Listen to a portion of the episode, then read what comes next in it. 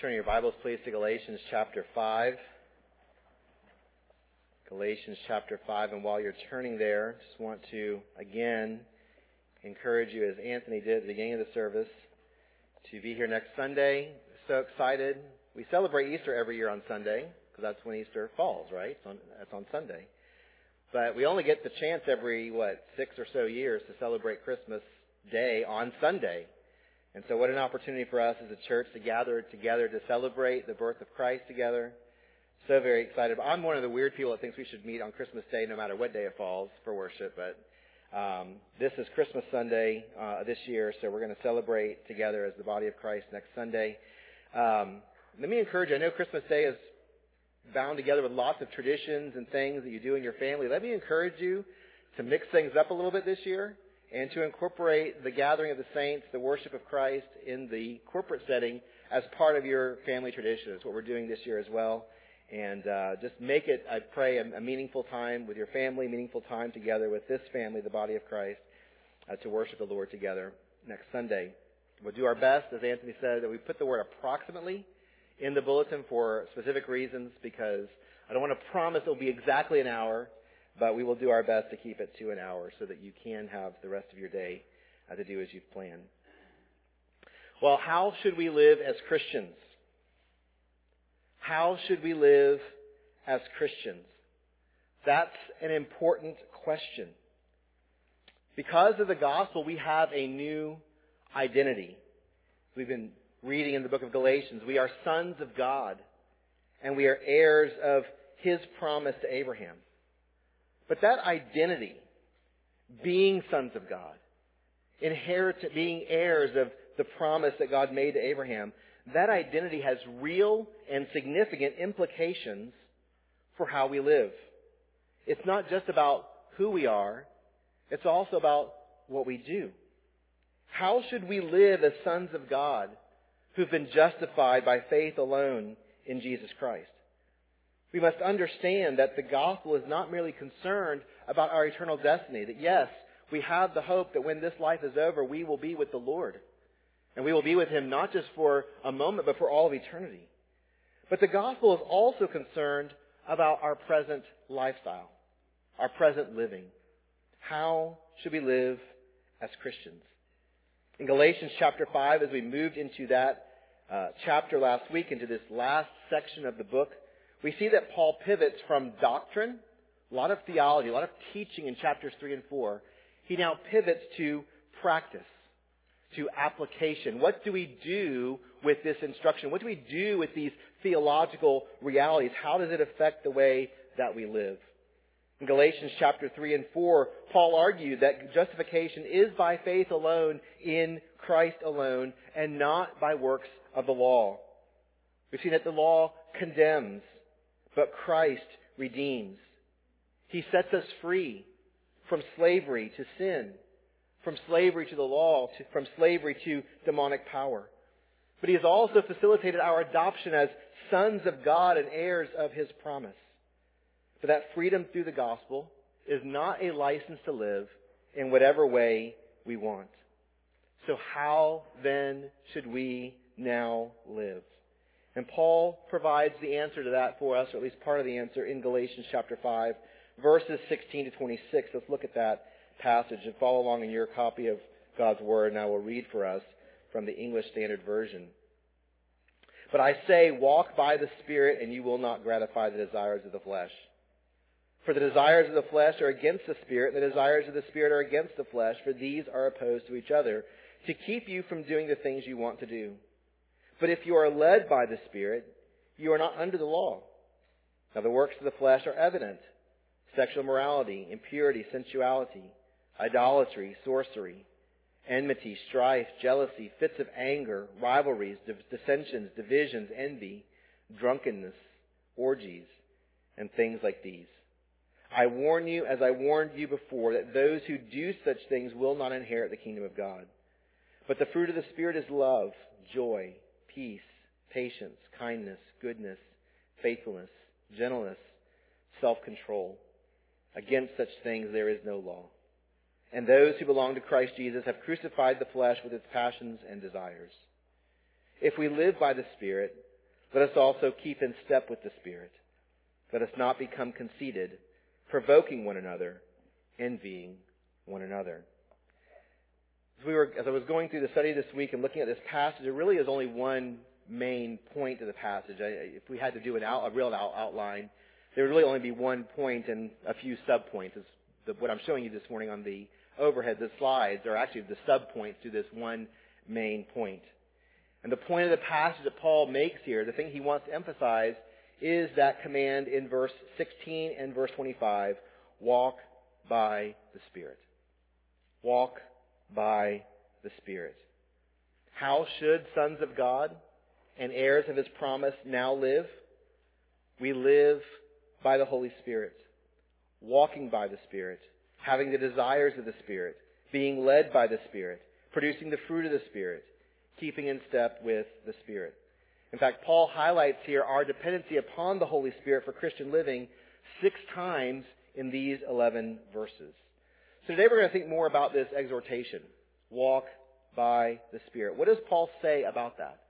What does Paul say about the life that is filled with the Spirit and led by the Spirit? Let's first begin by looking and reminding ourselves of the context of this passage and let's think about the Galatians and their experience with the Holy Spirit. Back in chapter 3, verses 2 and 3, Paul reminded the Galatians that they had received the Holy Spirit when they believed the gospel. In fact, this is what God had promised in the Old Testament. He said that under the new covenant, he would put a new heart and a new spirit in his people. And that new spirit was the Holy Spirit. So the Galatians received the promise of the new covenant. They received the Holy Spirit when they believed in Jesus Christ. They believed in Jesus Christ, the mediator of the new covenant, and therefore received the promise of the new covenant, the Holy Spirit. Now, in those early days of their faith, the Spirit was active in their lives. He was producing in them the fruit of a life transformed by the gospel. They were living a life that was reflecting the life of Jesus Christ himself. That's what the Spirit was doing among them. They were looking more and more like Jesus Christ. The Spirit was powerfully at work among them, even to the point of working miracles as a sign of His presence. But the Judaizers had come in at some point after Paul's ministry to the Galatians, and those Judaizers had thrown the Galatians off course. Those Galatians, that though they believed, though they believed that, that Jesus was necessary for salvation, that they continued to believe that Jesus was the Christ, they also were suffering the choking of the Spirit in their midst because they were submitting themselves to the law. The Galatians said, you must believe in Jesus, yes, but you also must obey the law. And the Galatians just bought it, hook, line, and sinker. They were believing in Jesus. He was the Messiah. He saved them from their sins. But they also now were putting themselves under the necessary nature of, of following the law, of going back and living under the Old Testament law as a means of trying to earn righteousness before God. And that, looking for justification by works, was actually suffocating the work of the Spirit among them. In the first part of Galatians chapter 5 and verses 1 to 15 that we looked at last week, Paul exhorted the Galatians to walk in the freedom of the gospel. And that meant, walking in the freedom of the gospel meant that they no longer needed to submit themselves to the Old Testament law. Instead, the freedom that Paul is talking about in verses 1 to 15 means that they would be walking by the Spirit, what he is now going to discuss in verses 16 to 26. And so that is the exhortation that he gives them in verse 16. Having told them in verses 1 to 15 that they are now free, the gospel has set them free, how now should they live? Paul says in verse 16, he commands them, he gives them an exhortation, walk by the Spirit. But I say, walk by the Spirit and you will not gratify the desires of the flesh. What Paul is giving the Galatians there is a command. It's an imperative. It is something that we must do. We must walk by the Spirit. The word walk is a Hebrew metaphor for the pattern of one's life or conduct. It's a way of speaking of our lifestyle. It's a way of speaking about our, about our, the general pattern of our lives, the general conduct of our lives, the way that we normally live. That is our walk. And Paul is saying here that our walk, the general pattern of our lives, must reflect the leadership of the Holy Spirit who dwells in us by the gospel. The agent here of walking, the one who helps us to walk is the Spirit. Paul says walk by the Spirit. The word by there indicates agency. He's the one who directs our walk. He is the one who guides us in all of our conduct. He is the one who empowers us with spiritual power to walk as we ought. He's the one who empowers us to walk in the way of righteousness as God requires. To live the life that God calls us to live in Christ, we need the Holy Spirit. And to walk by the Spirit, we must continually then submit ourselves to the Spirit. It is a conscious and volitional decision to deny ourselves, to put to death the passions and desires of the flesh, and to surrender our lives to the leadership of the Holy Spirit. And this is a kind of submission that must take place daily. I would say even hourly. I think I would also even say moment by moment. That to walk in the Spirit is not something that we can just decide to do first thing in the morning and then let it go the rest of the day, but this is something that must be continually before us. It must be something that we continually submit ourselves to and surrender to. Why? Because we face at any given moment the temptations of this world. The temptations of the world seek to stir up within us the desires of the flesh. And though the bondage of the bondage and power of sin has been broken by the redemptive work of Jesus Christ on the cross, we still face the strong temptations of this present age. We live in this world, we're going to face temptation. How many of you experienced temptation this week? How many of you felt the strong urge of temptation this week? We feel it. We experience it, right? Because that's what, that's the world that we live in. That's the message that we constantly hear from the world. That's what the, the, the, the very things that we are bombarded by as we live in the world. We, we live under the barrage of temptation. And that is why we need the Spirit's help. Because we've been redeemed. We have a new master. We've been called to walk in a new way. But we lack the proper power. We lack the power to do what is right. And so, where do we turn? We turn to the Holy Spirit. We need the Spirit's help. We need His guidance. We need His power. We must walk by the Spirit. And just think about all of the formidable challenges that you face on a daily basis. Husbands, how do you love your wife as Christ loved the church when you'd rather love yourself? Wives, how do you submit to your husband as the church submits to Christ? When submission is a very hard thing, when it's against our nature to submit.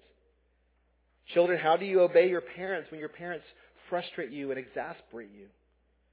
Parents, how do you nurture and discipline your children when they seem so unresponsive to your discipline? How do you love your neighbor or pray for your enemies or serve your Christian brothers and sisters? How do you restrain your lustful passions? How do you kill your pride? How do you bridle your tongue? These are all things that God commands of us in His Word. And yet they are contrary to our sinful nature. There is a reason why we have problems with them because we want to give ourselves over to sinful things. The world tells us that sin is okay, that sin is good, that we should do that, but that is the spirit of this age. And yet, the scripture says that we are not to live in that way. These things are, that God calls us to, are contrary to our sinful nature. So how do we do what God calls us to do? How do we live righteously when we want to live sinfully? We walk by the Spirit. In the gospel, we now have the freedom to obey Christ. Paul has already mentioned that in chapter 5, verse 1, and also in thir- verses 13 and 14. We have the freedom now to obey Christ. Why? Because Christ has redeemed us from the power of sin and death. He has redeemed us from the slavery of the law. And even more, He has given to us His Spirit. So, Paul says, walk by the Spirit. That's the exhortation. And to that exhortation, Paul issues a promise. In verse 16, he says, But I say, walk by the Spirit, and you will not gratify the desires of the flesh. What a great promise that is. Walk by the Spirit. That's the command. That is what you are to do. And when you do that, you will not gratify the desires of the flesh. And when Paul uses the word flesh here, he's referring to our fallen human nature that we inherited from Adam. This is what we were before Christ. This is what people are generally and normally. Apart from Christ, apart from the Spirit, we are sinful people descended from our sinful ancestor Adam.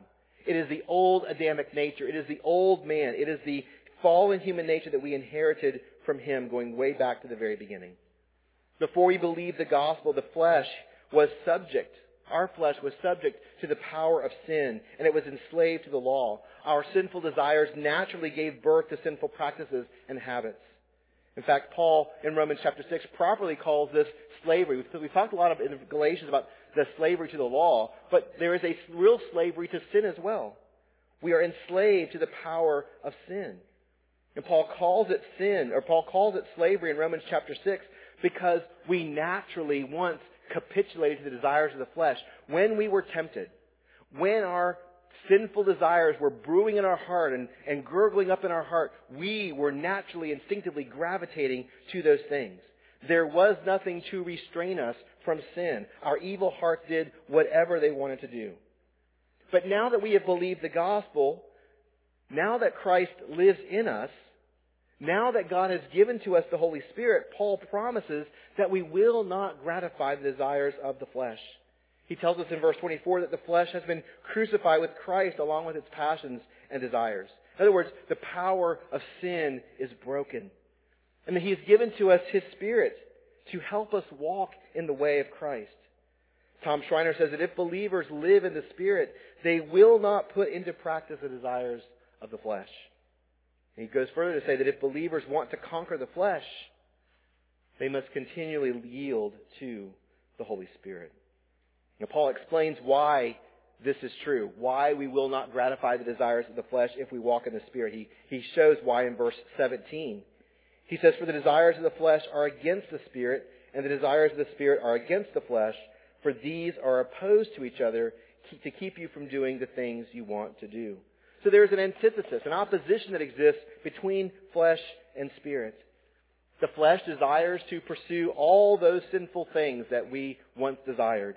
All the things that God hates. That's what we could say that's what sin is, right? Sin is what God hates. Whatever is sinful is against the character of God.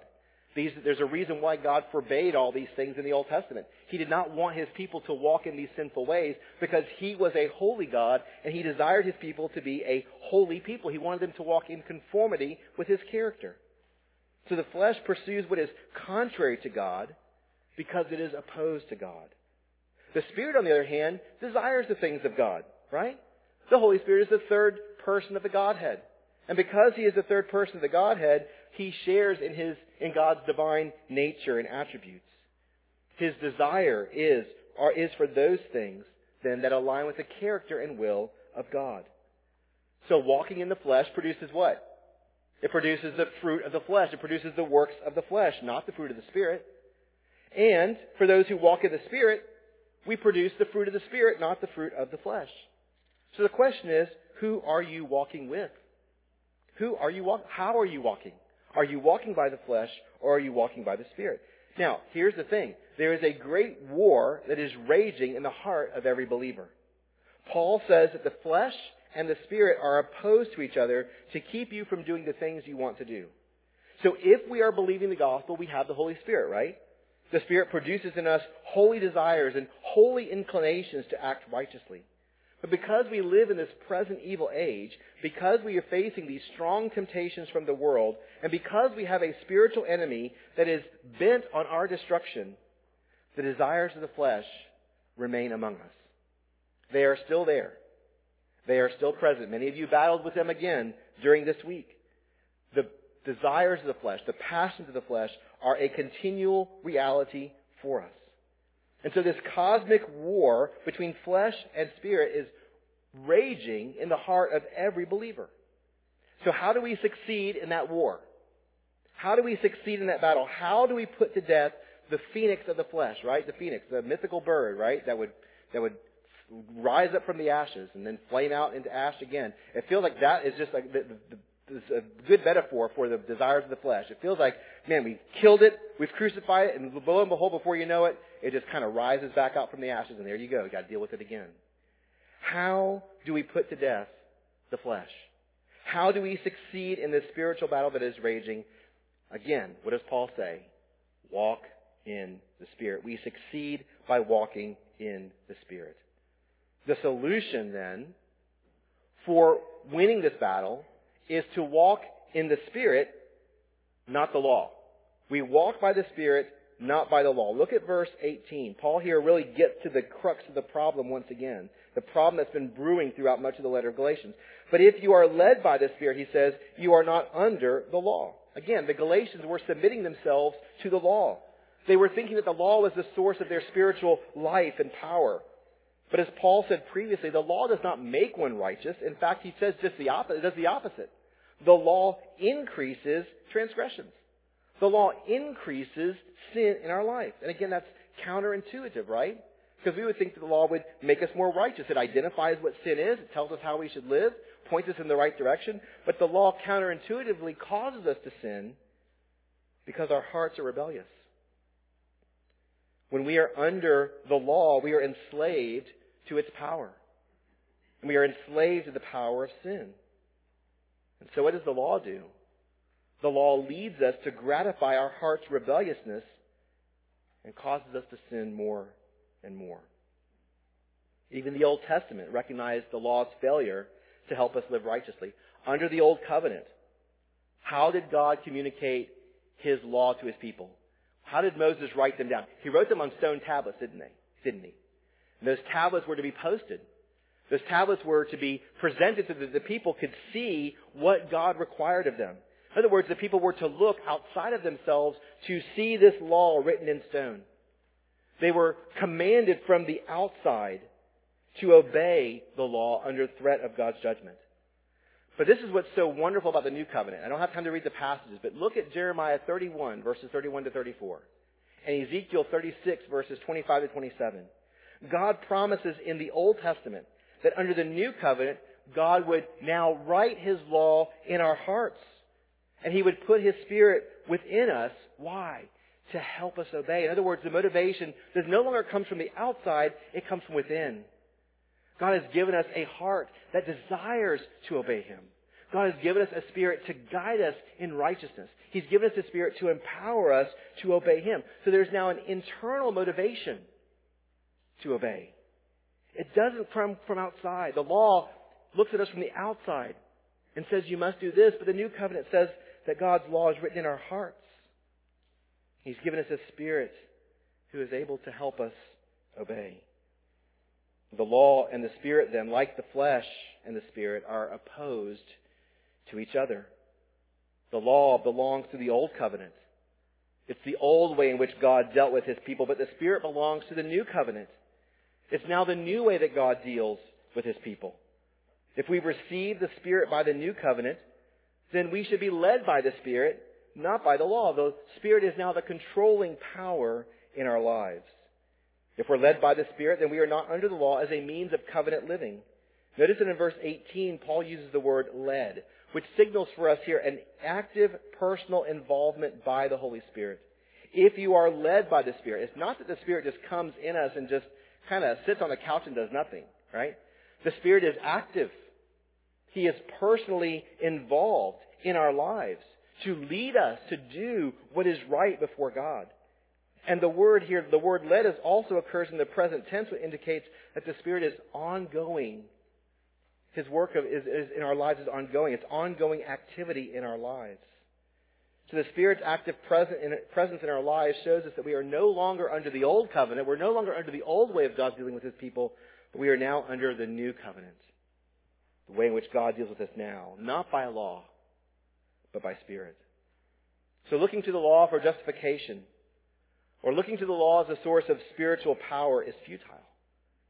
It can't help us. It's powerless. We are now led by the Spirit. And if we're led by the Spirit, then we're not under the law because we've been freed from the law. The Spirit is this new source of spiritual wisdom in our lives. It's the new source of power in our lives. Therefore, we must walk by the Spirit since that is the one that God has given to us to help us. It's by His presence, by His work, by His power that we are able to live in this new way. Because we are led by the Spirit, we are not led by the law. Because we are led by the Spirit, we have victory over the flesh. We triumph over our sin. Tom Schreiner says in his commentary that the Spirit's empowering presence grants believers the ability to conquer the desires of the flesh. That's an important point. We'll come back to that. But the Spirit's presence in our lives helps us to kill sin and to walk in the way of righteousness. It's at this point in the letter that Paul then turns to the contrast between the works of the flesh and the fruits of the Spirit. So in verses 19 to 21, we see the works of the flesh. Paul talks about how the flesh manifests itself in the unregenerate life. The word works here refers to the actions that flow from the fallen human nature. So in other words, again, think of our pre-Christian lives, our lives before Christ. The flesh was the operating power in our lives. We were full of sinful desires. We wanted to do those sinful things. The works of the flesh are the manifestations of those sinful desires. This is what comes out of our sinful desires in our hearts. Apart from the transforming work of the Holy Spirit, these actions, these are the actions towards which human, sinful human beings will instinctively gravitate. Again, think about a child, right? You don't have to teach a child to disobey, do you? You have to teach them to obey. Why? Because a child will naturally disobey. Their Adamic nature is coming out of them. It is instinctive for them to gravitate toward those things which are wrong. And so you have to teach them to do what is right. And so also for the unregenerate person, the sinful human being with a sinful heart naturally, instinctively gravitates towards sinful actions. Paul writes out just a, a sampling here of, of various kinds of sinful actions that are works of the flesh. And we can categorize these, these works of the flesh into four categories or four groupings. There are sexual sins in verse 19, religious sins in verse 20, social sins in verses 20 and 21, and sins of excess in verse 21. So let's just kind of walk through these. We could develop a whole sermon on each one of these. I'm just going to kind of rapid fire go through these various sinful things that Paul is talking about. So Paul first lists in verse 19 the, the three sexual sins. If he lists first sexual immorality, which is more of an umbrella term, right? Or a, a general term for all sexual sin that is forbidden sexual activity. And what is forbidden sexual activity? Any sexual relationship outside of the one that God has given for us. The relationship between a husband and a wife in the bounds of covenant marriage. That is the only permitted sexual activity that we see in Scripture. All other forms of sexual activity are forbidden. They're, con, they're, they're, Paul calls them here sexual immorality. These are sinful. These are wicked. These are a, work of the flesh. Paul also mentions in verse 19 impurity, referring more to the defilement, the, the outcome, the defilement, the uncleanness that comes because of sexual sin. In verse 19, he also mentions sensuality, referring here again to the, the, the desire, the motivation for sexual sin, the lack of restraint, the unbridled passion of sexual license. These are all works of the flesh. Paul next, in verse 20, lists two religious sins, or sins relating to false worship. He mentions these, these two together to indicate here to us the need, or not the need, but the desire to worship things other than God, or to worship God in the ways that He has not required of us. So he mentions, first of all, idolatry in verse 20. Idolatry there refers to the worship of idols. And of course, in Paul's time, that was more uh, objects of stone and metal and wood to which people would bow down. We may not see a lot of those kinds of idols today. But anything in creation that we take and put in God's place is an idol. Whether that be entertainment, whether that be another human being, whether that be uh, some uh, d- desire, some, some goal, some ungodly goal in life. Anything in creation that we put in God's place is idolatry. And that, of course, is sin because we are to give our total worship, complete worship to God alone. Sorcery in verse 20 reflects a dependence on spiritual power apart from God. So this is the desire in ancient times to seek to manipulate spiritual power. That if I know the God's name, if I have the right incantation, if I say the right kind of prayer, if I offer the right kind of sacrifice, if I wear the right kind of amulet, if I do the, just so the right things, I can manipulate spiritual powers to get them to do what I want them to do for me. So what sorcery does is it causes us to seek spiritual power from something other than God or to manipulate God rather than resting in His promises. Right? We don't do any of that today, do we? We don't try to manipulate God to do what we want. Yes, we do. All, in fact, it seems like a lot of times what we do is to try to manipulate God to get Him to do our will. That, my friends, is sorcery. We need to trust God and His promises.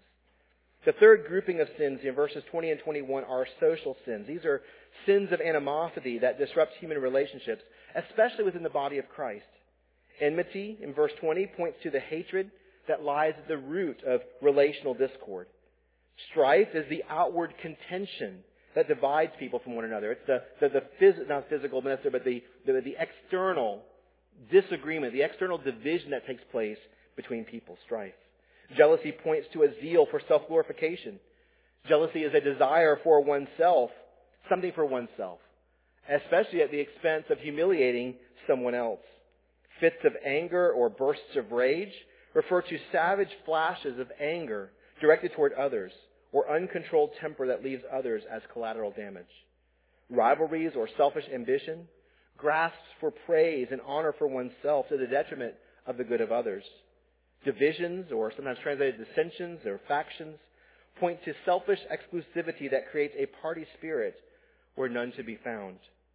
Envy, in verse 21, refers to the desire to possess what others have, wanting for ourselves what really belongs to someone else. We want it for our good, but we also want it for their harm. There's, envy is a desire for possessions. It reveals in us a dissatisfaction with the gifts that God has given to us. Those are the social sins. And then finally, the last category here are sins of intemperance or sins of excess. Those sins that exhibit a lack of self-control. Drunkenness refers to a failure to control how much one drinks so that one comes under the influence of alcohol as opposed to being controlled by the influence of the Holy Spirit. Orgies or carousing points to wild parties where people let their inhibitions go to enjoy the delights of sinful activity. And of course, be, please note this is not an exhaustive list. If you read through those and say, I'm good on all those, doesn't mean that you're good on them all, right? Paul says, and things like these in verse 21. This is not an exhaustive list.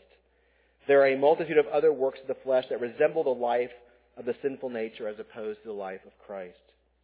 Apart from the transforming work of the Holy Spirit, these are the actions towards which sinful human beings will instinctively gravitate.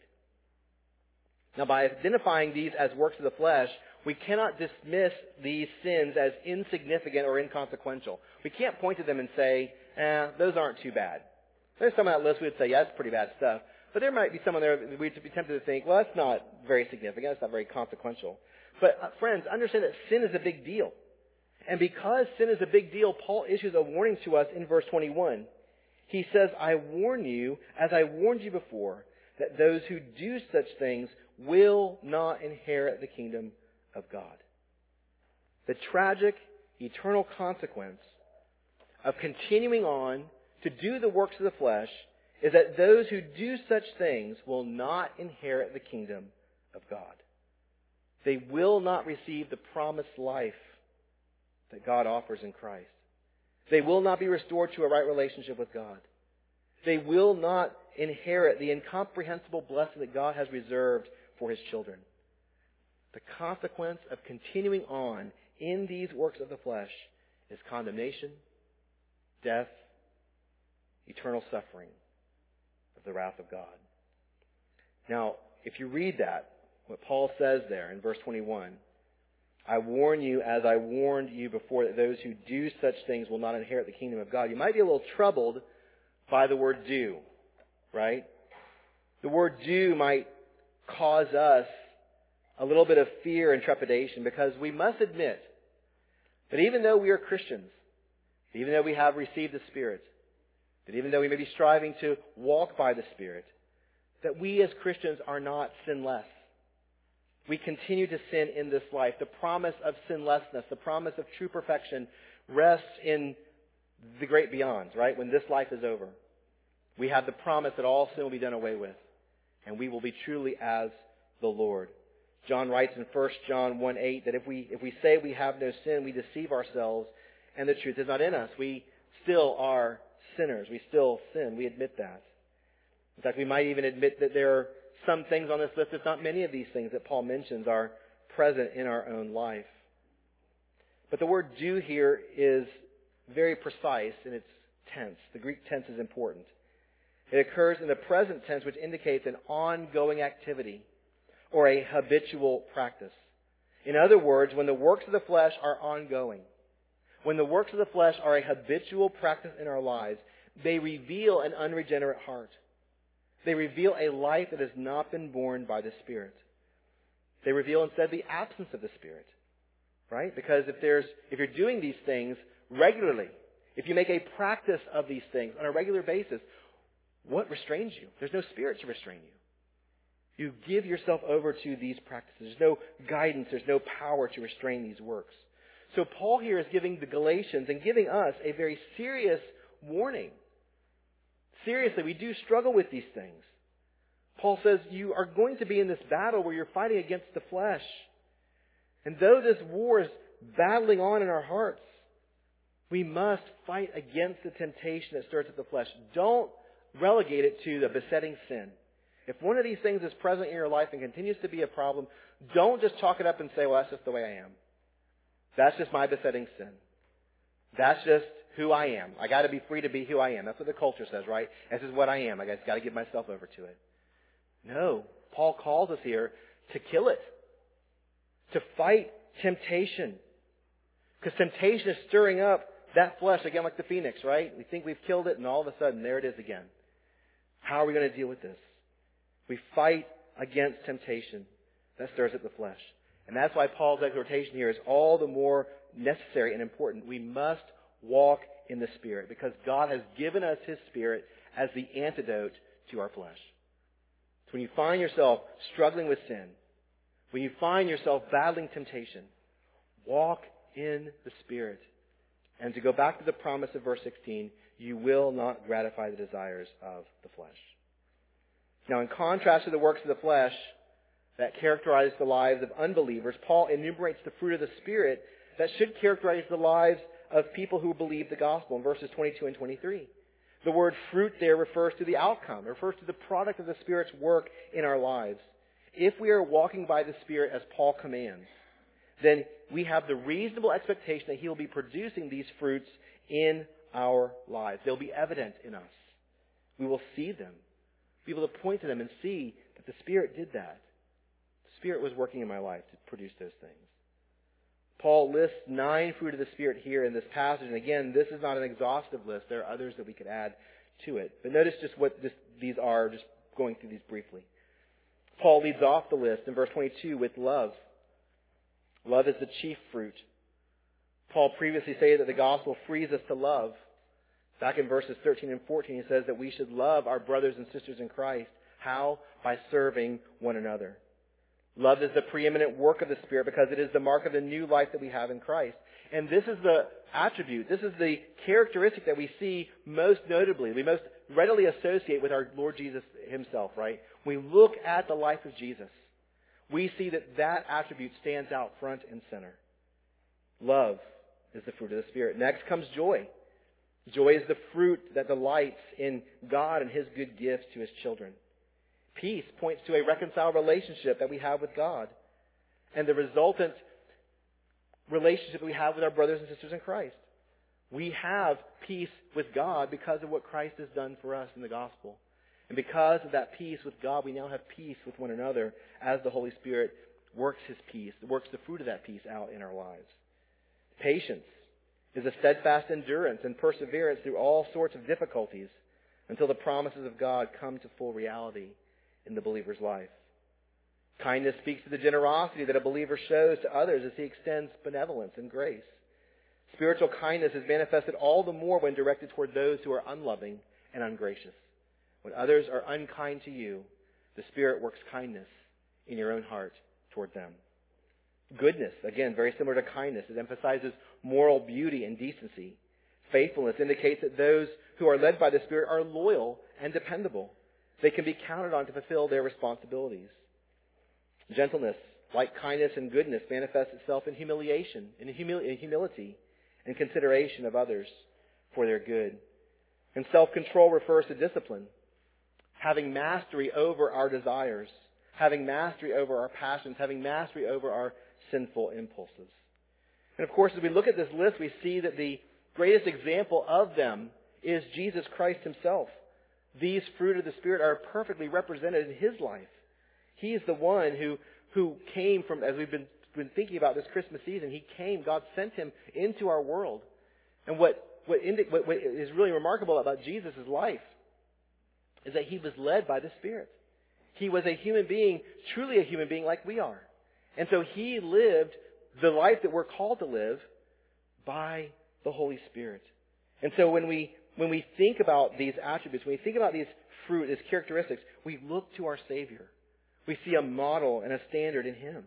He is the image of what we ought to be and of what we will be when we are walking with the Spirit as the Spirit works in us. Paul says in verse 23 that against such things there is no law. In other words, the law can only command this behavior. It cannot provide the power to produce it. For that we need the Spirit. These are the fruit that the Spirit produces in us. And it's why we must walk by the Spirit. For only when we walk by the Spirit and the Spirit has free reign over our lives, that He is producing these, spirit, these fruits in us to the glory of God. The fruit of the Spirit then is, is evidence of a transformed life. We know that we have received the Spirit because He produces His fruit in us. And we know that because we can't produce these fruit in ourselves, that when we do see them, it is the work of His, of the Spirit in us. He must be producing them in us. They are evidence of the Spirit's work in us. And so, when we struggle with our salvation, one thing that we can look to is to see, is the Spirit at work? Is the Spirit producing His fruit in our lives? What a great, blessed means of assurance that God has given to us. So that we don't struggle with, am I saved, am I not? One thing we can look at is, are we producing, the, are we seeing the fruit of the Spirit produced in our lives by the Spirit? By walking in the Spirit, we obey God's law. Again, not as a means of justification, but as the fruit of justification. Right? The law sets out for us what God requires of us. It sets out for us how He would have us to live. And so, by the Spirit, we obey God. And we walk in a manner worthy of our calling as sons. We walk as those who have been redeemed in the image of Christ. We are being conformed into that image by the working of the Holy Spirit. By listing out the works of the flesh and the works of the Spirit, Paul is doing more than simply contrasting two kinds of lives. He's setting out for us here the expectation of Christian conduct. Believers must abstain from the works of the flesh, but they must bear the fruit of the Spirit. And that can only happen by the work of the Holy Spirit. Walking by the Spirit and will result in the Spirit bearing fruit in our lives. So, this is good news for us, right? Because believers have the upper hand. If God expects us, if God's expectation for us is to have these fruits being produced in our lives, we have the upper hand because He's given His Spirit in us to produce these things. He gives to us His Spirit so that we will walk in a way that is worthy of our calling. He will walk in a way, He will help us to walk in a way in which we please the Lord. But God has given us an additional grace for the spiritual war that wages in our hearts. Not only has He given us His Spirit, He has also crucified the flesh with its passions and desires. Look at verse 24. This is a very important verse. Paul says in verse 24, Those who belong to Christ Jesus have crucified the flesh with its passions and desires. Now, I want you to understand, Paul's been making a lot of commands in this section, right? Walk by the Spirit. But he's also here making an indicative statement, a statement of fact. This is true. This is what God has done for us in Jesus Christ. He has put to death the flesh in us with its passions and desires. Notice the qualification in verse 24. Those who belong to Christ Jesus. Those who believe the gospel. Do you believe the gospel? Are you trusting in Jesus Christ? Are you hoping in Him? Then the truth of what He has done is He has put to death the flesh with its passions and desires in your life.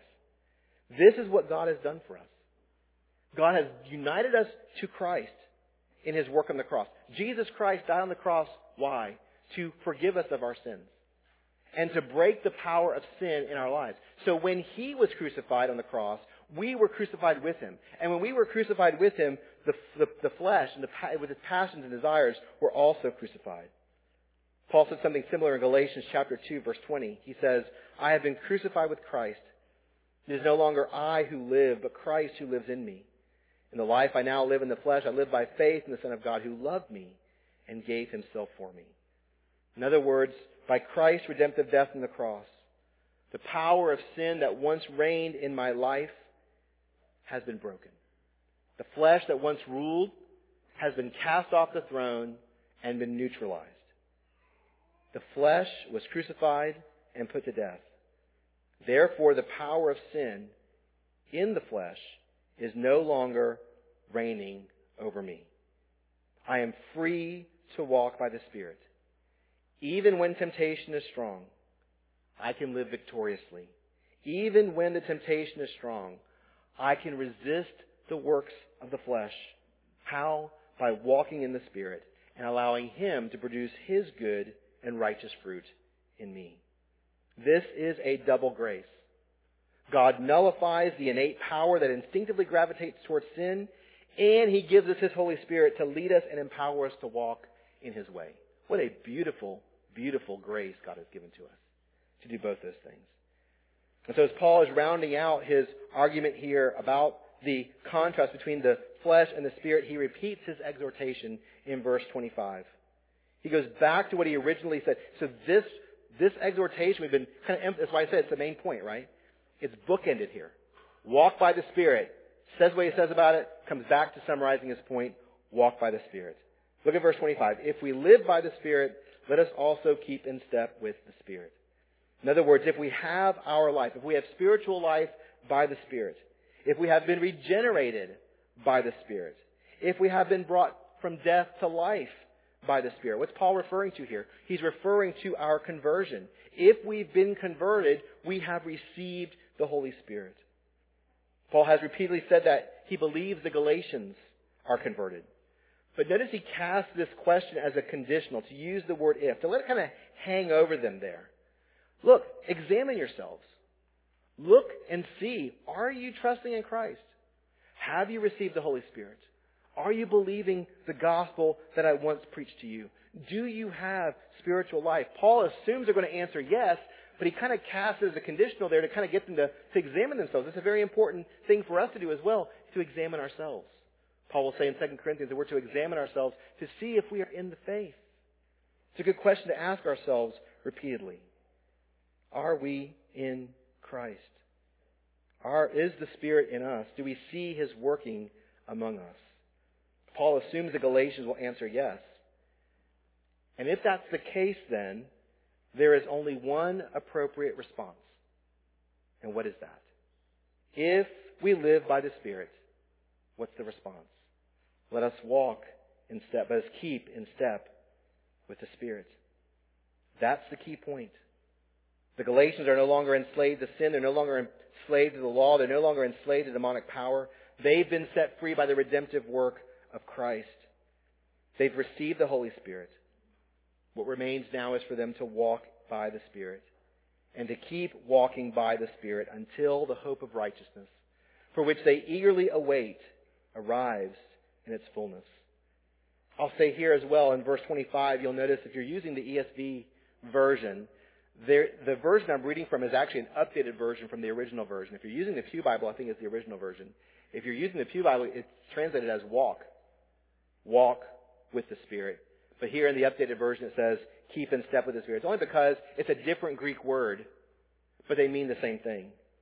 When Paul says keep in step with the Spirit, he's saying the same thing he said back in verse 16. Walk by the Spirit. It's essentially the same idea. In other words, what Paul is saying here in verse 25 is that having begun with the Spirit, having received the life of the Spirit, having seen the activity of the Spirit, keep going. Keep walking by the Spirit. Keep resisting the temptation to do the works of the flesh. Don't return to the slavery and powerlessness of the law, but allow the Holy Spirit to guide you into righteousness by His power so that He bears His fruit in you. Brothers and sisters, Paul's word to the Galatians is His word to us. Walk by the Spirit and you will not gratify the desires of the flesh. May God give us the grace to walk by the Spirit, to abstain from the works of the flesh, and to produce His fruit in us for His glory and for the good of His people. Let us pray. Lord, we are so thankful for the ministry of the Holy Spirit. We thank you that in your wisdom and providence, you have promised the Spirit to us as your new covenant people, as the means by which we are now to live and walk. When once, under the old era, under the old covenant, under the law, we were supposed to walk according to the law in order to receive our righteousness from you. Now, in this new era, we have your righteousness. We've been justified by faith in Christ alone through his sacrificial death on the cross. Now we walk, we live in this life you've given to us by his power and by his direction for his glory. We pray, Lord, you would help us to battle against the flesh, to battle against temptation, to put to death those things, Lord, that continue to keep rising up within us, we feel. We pray, Lord, you'd help us to walk by the Spirit so that his fruit is produced in us. For your glory and for the good of your people, we pray. In Jesus' name, amen.